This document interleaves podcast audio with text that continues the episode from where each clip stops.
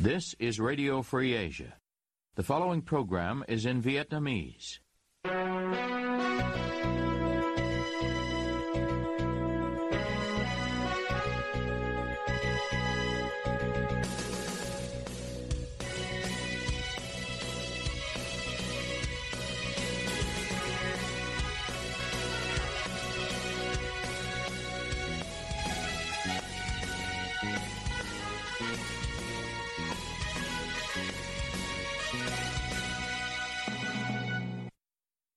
Đây là Đài Á Châu Tự Do, phát đi từ thủ đô Washington, D.C., Hoa Kỳ. Toàn ban cùng Nguyên Lam xin kính chào quý thính giả.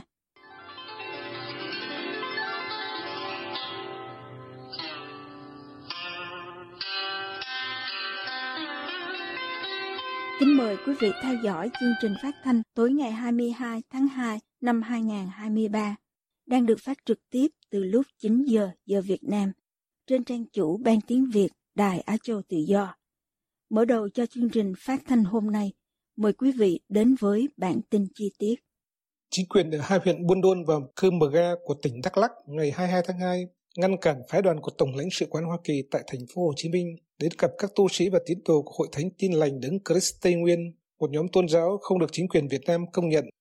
Một số thầy truyền giáo ở các địa phương khác được mời đến nhà của hai thầy truyền đạo là Y Craig Bia và Y Kunginie để gặp hai viên chức ngoại giao Mỹ nhằm phản ánh tình trạng vi phạm tự do tôn giáo mà những người trong hội thánh này phải đối mặt trong thời gian gần đây.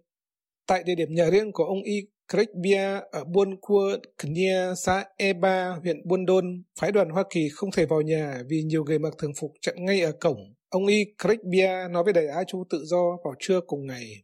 Sáng ờ, khoảng 10 giờ là ông đại sứ quán Hoa Kỳ đến thăm là hội thánh tin lành đấng Christ của chúng tôi để nhận biết và trao đổi với họ cái việc tự do tin ngưỡng, tự do tôn giáo. Cho nên muốn hỏi thăm cái chuyện đó, nhưng mà bởi vì họ xuống rất là đông, các ban ngành, lực lượng, công an bên ngoài xung quanh căn gác trước cửa nhà can thiệp không cho phái đoàn Hoa Kỳ xuống vào nhà và trao đổi với nhau họ cũng đuổi phái đoàn Hoa Kỳ về luôn, không có cho bắt tay, không có cho nói chuyện.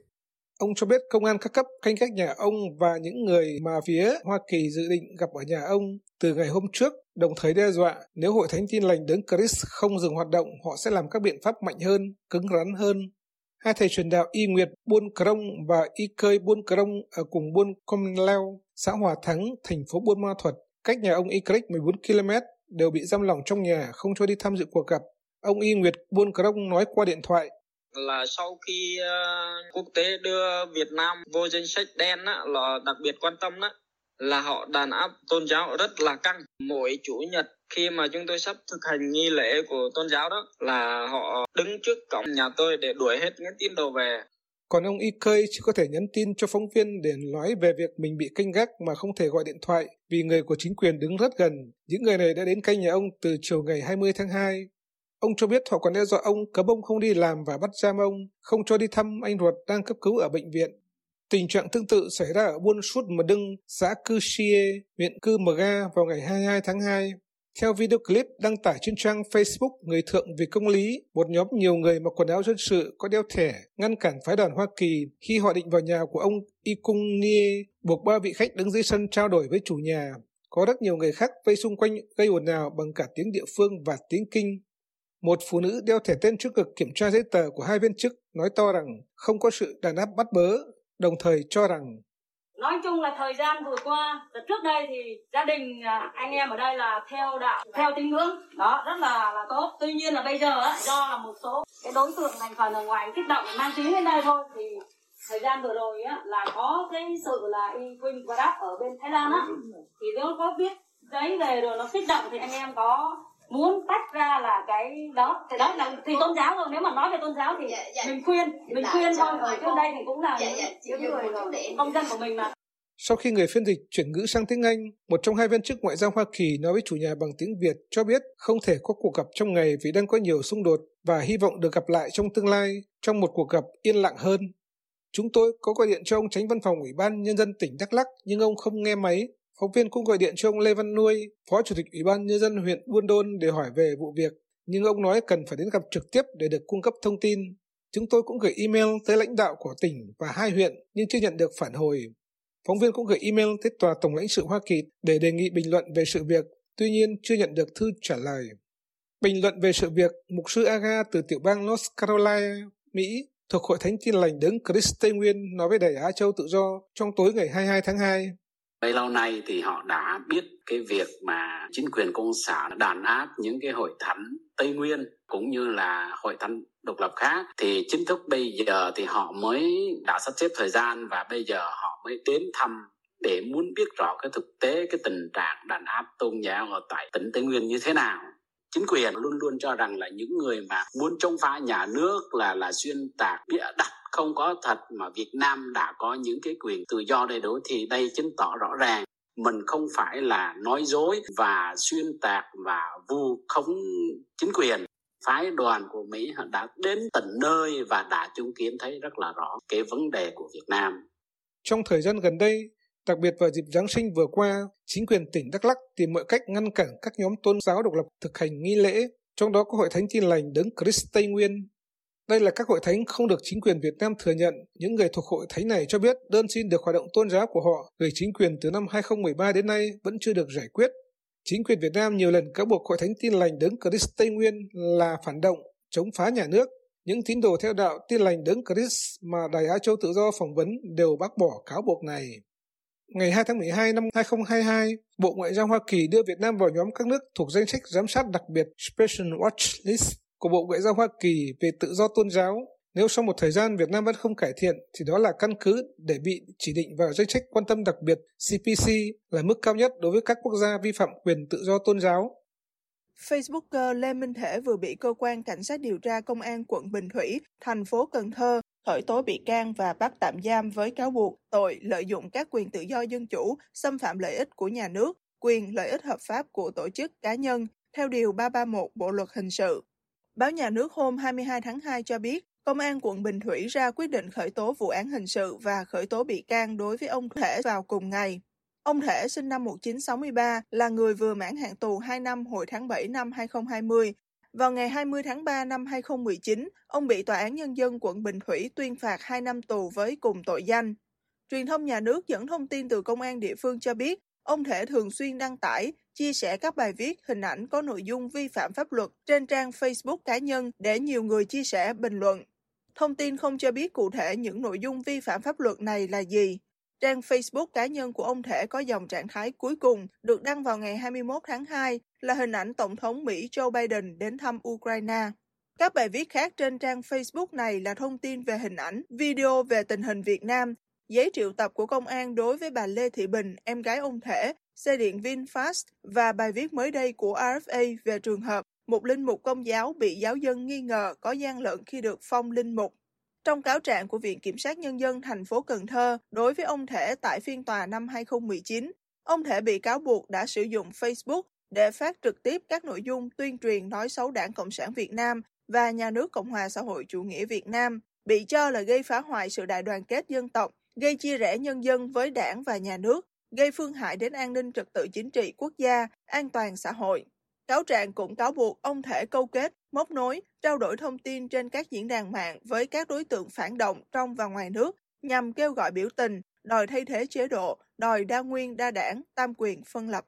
Cơ quan an ninh điều tra Công an tỉnh Quảng Ninh hôm 22 tháng 2 ra quyết định khởi tố vụ án, khởi tố bị can, đồng thời tống đạt lệnh bắt tạm giam đối với cựu giám đốc công an thành phố Hải Phòng Đỗ Hữu Ca Ông ca bị bắt tạm giam về tội lừa đảo chiếm đoạt tài sản.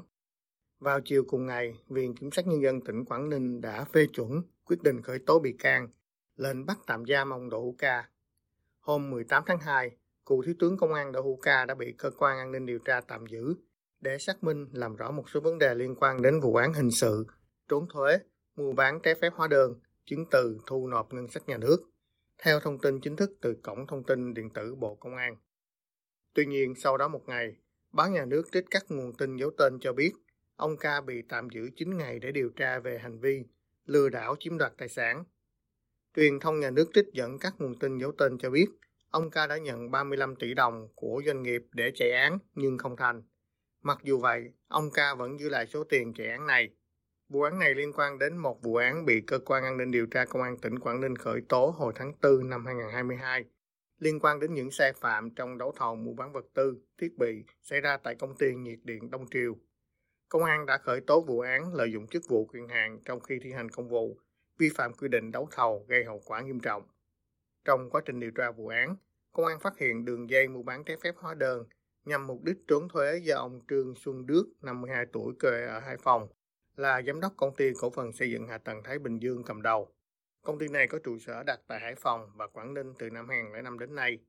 Mục đích hoạt động của công ty là hợp thức hóa hồ sơ, mua bán hóa đơn giá trị gia tăng. Ông Đức đã tận dụng mối quan hệ với Thiếu tướng Đỗ Hữu Ca để chạy án cho mình. Theo báo Thanh niên, ông Đức đã chuyển cho vợ chồng ông Ca hàng chục tỷ đồng để chạy án, nhưng không thành. Ông Đức bị cơ quan ninh điều tra công an tỉnh Quảng Ninh bắt giữ hồi đầu tháng 2 năm 2023. Dân trí trích nguồn tin giấu tên cho biết, gia đình ông Ca đã nộp trả lại số tiền này để khắc phục hậu quả. Ông Đỗ Hữu Ca sinh năm 1958 đã từng nắm giữ chức giám đốc công an thành phố Hải Phòng từ tháng 7 năm 2010 đến tháng 6 năm 2013. Ông Ca nổi tiếng là người đã trực tiếp chỉ đạo vụ cưỡng chế đất của gia đình nông dân Đoàn Văn Vương ở Tiên Lãng, Hải Phòng vào năm 2012, dẫn đến nổ súng khiến 4 công an và hai dân thường bị thương. 6 người dân đã bị bắt và khởi tố sau vụ cưỡng chế. Vụ cưỡng chế sau đó được chính phủ xác định là có sai phạm.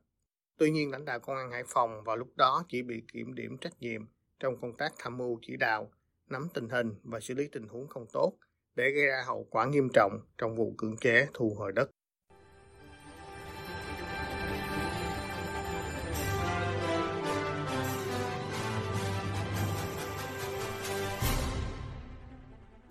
Quý thính giả đang theo dõi chương trình phát thanh của Đài Á Châu Tự Do. Ngoài các trang Facebook và YouTube, quý vị cũng có thể đón nghe các chương trình phát thanh của đài qua vệ tinh Intelsat 17 băng C ở 66 độ Đông và vệ tinh 19 băng C ở 166 độ Đông. Tiếp nối chương trình, mời quý vị cùng với Diễm Thi tìm hiểu liệu rằng học sinh có cần vào đại học bằng mọi giá. Mới đây, một chương trình tư vấn tuyển sinh hướng nghiệp 2023 được tổ chức tại trường Trung học phổ thông chuyên Hùng Vương ở Gia Lai. Ngoài sự tham dự của học sinh trong trường, buổi tư vấn còn có sự tham gia của một số giảng viên, hiệu trưởng của các trường đại học ở trong nước. Theo báo nhà nước, buổi tư vấn nóng lên khi một học sinh nêu câu hỏi học đại học có cần thiết hay không khi hiện nay có rất nhiều sinh viên tốt nghiệp đại học làm trái ngành nghề nhưng lại có thu nhập cao. Trả lời câu hỏi này, Phó giáo sư tiến sĩ Huỳnh Thanh Hùng, quyền hiệu trưởng trường Đại học Nông Lâm thành phố Hồ Chí Minh cho rằng việc sinh viên ra trường thất nghiệp là chuyện bình thường.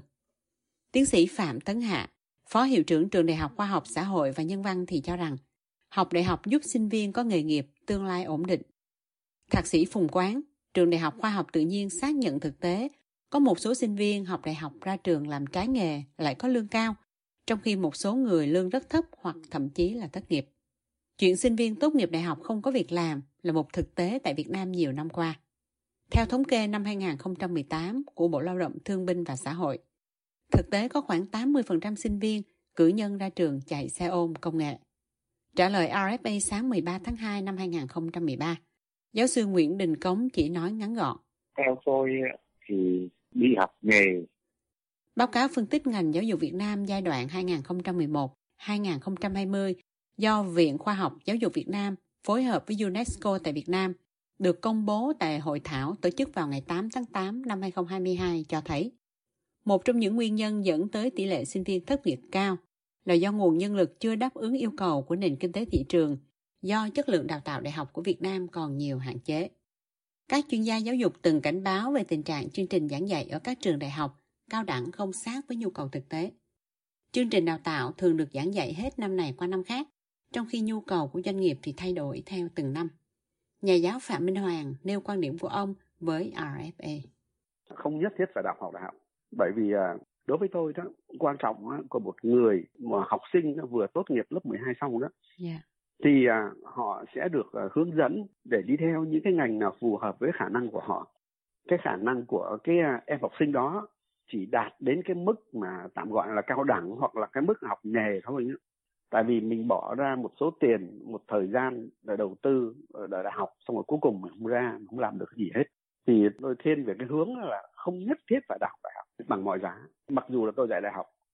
Chuyện sinh viên tốt nghiệp đại học ra chạy xe ôm bị coi là sự lãng phí về thời gian và tuổi trẻ. Vì sao các bạn trẻ không chọn cho mình một trường nghề mà nhất định phải có tấm bằng đại học ở trong tay? Phó giáo sư Hoàng Dũng cho rằng cái khó còn là về văn hóa chứ không phải thuần túy về tổ chức xã hội. Ông giải thích.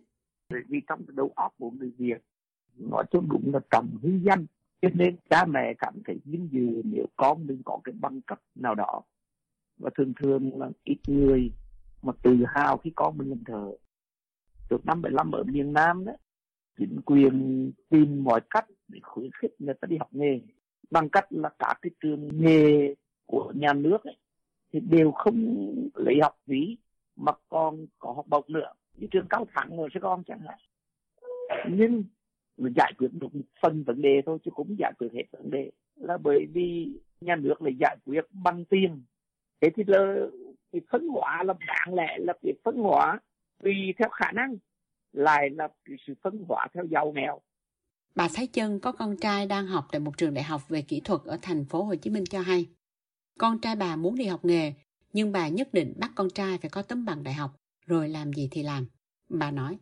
Tôi biết bằng đại học là điều kiện bắt buộc. Đối với một số ngành nghề như là bác sĩ, là giáo viên, còn đối với lĩnh vực kỹ thuật, cơ khí như là con tôi, thì chỉ cần bằng cấp trung học nghề. Nhưng tôi vẫn muốn con tôi có tấm bằng đại học. Đó là ước mơ ngày xưa của tôi, mà tôi không có được do nhiều lý do. Trong đó có yếu tố chính trị, bởi vì ba tôi là lính Việt Nam Cộng Hòa. Lấy tấm bằng về để đó cũng không sao. Nhà giáo Phạm Minh Hoàng thì cho rằng, ngoài chuyện trọng hư danh, xã hội Việt Nam cần phải thay đổi về mặt quản trị, tức phải làm sao để tất cả mọi sinh viên ra trường có cơ hội ngang nhau trong tìm việc, thì mới thu hút học sinh vào trường nghề. Ông giải thích. Có cái tấm bằng thiệt đó, nhưng mà anh có kiếm được việc làm không là chuyện khác nữa nha. Yeah. À, hai sinh viên nó ra cùng một cái trường cùng một cái trình độ nhưng mà một người gia đình cách mạng chẳng họ có đủ điều kiện họ chạy trọt vào những cái nơi mà mà béo bở đó thì những người khác thì làm sao thì tôi vẫn chủ trương là không cần phải học đại học mà hướng dẫn cho các em học nghề theo cái khả năng của em đó học những cái nghề mà xã hội đang cần thì cái đó thì chính phụ huynh phải thay đổi cái tư duy của mình đi mà tôi nghĩ là phụ huynh cũng dần dần thay đổi, tại vì họ thấy cái lượng lượng chạy gáp toàn là cử nhân không ạ tuy nhiên, những cái xã hội nó cũng phải tạm gọi là phải trong sạch chút xíu. Tạp chí về giáo dục EduLine Việt Nam hôm 13 tháng 2 dẫn số liệu từ Bộ Lao động cho thấy, chỉ có hơn 60% cử nhân tìm được việc làm sau khi tốt nghiệp. Trong 60% đó thì chỉ có 40% tìm được việc làm liên quan chuyên môn đã được đào tạo. Ngay trong những ngành rất hot hiện nay như là công nghệ thông tin, doanh nghiệp vẫn không tuyển được nhân sự đạt yêu cầu. Còn theo Diễn đàn Kinh tế Thế giới, Việt Nam đứng thứ 128 trên 140 về kỹ năng của lao động khi ra trường và đứng thứ 115 trên 140 về chất lượng dạy nghề.